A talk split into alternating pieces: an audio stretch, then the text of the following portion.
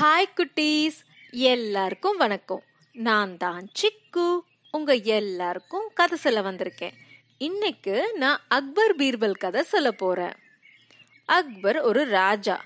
பீர்பல் அவரோட ராஜ்யத்துல ஒரு ஆலோசகரா இருந்தாரு. அவரு அக்பரோட நண்பரும் கூட. பீர்பல் ரொம்ப புத்திசாலி. அது கூட நல்ல நகைச்சுவை தன்மையும் உடையவர்.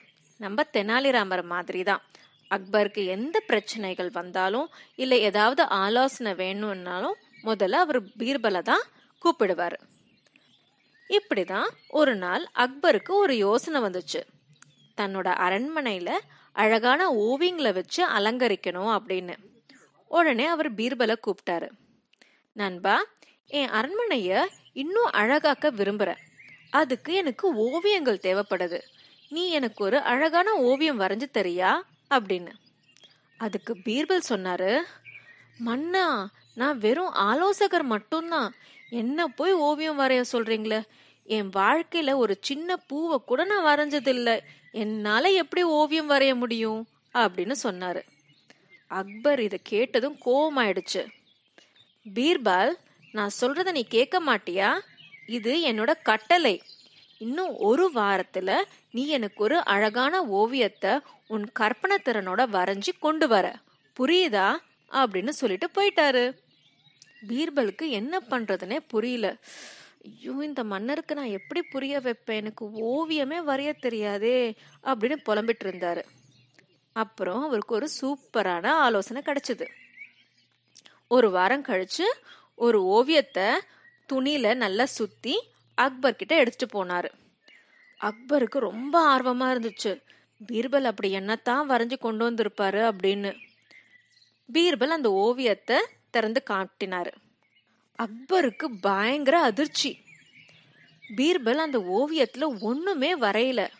வெறும் ஒரு நிலமும் மேல ஆகாயத்தை மட்டும்தான் வரைஞ்சு வச்சிருந்தாரு.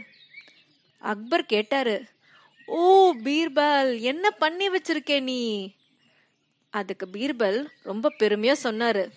மன்னா பாத்தீங்களா? உங்களுக்காக ஒரு அழகான ஓவியத்தை நான் வரைஞ்சு கொண்டு வந்திருக்கேன். உங்களுக்கு தான் நான் நன்றி சொல்லணும். எனக்குள்ள தூங்கிட்டு இருந்த ஒரு ஓவியரை நீங்க தூண்டி எழுப்பி விட்டுட்டீங்க அப்படின்னு.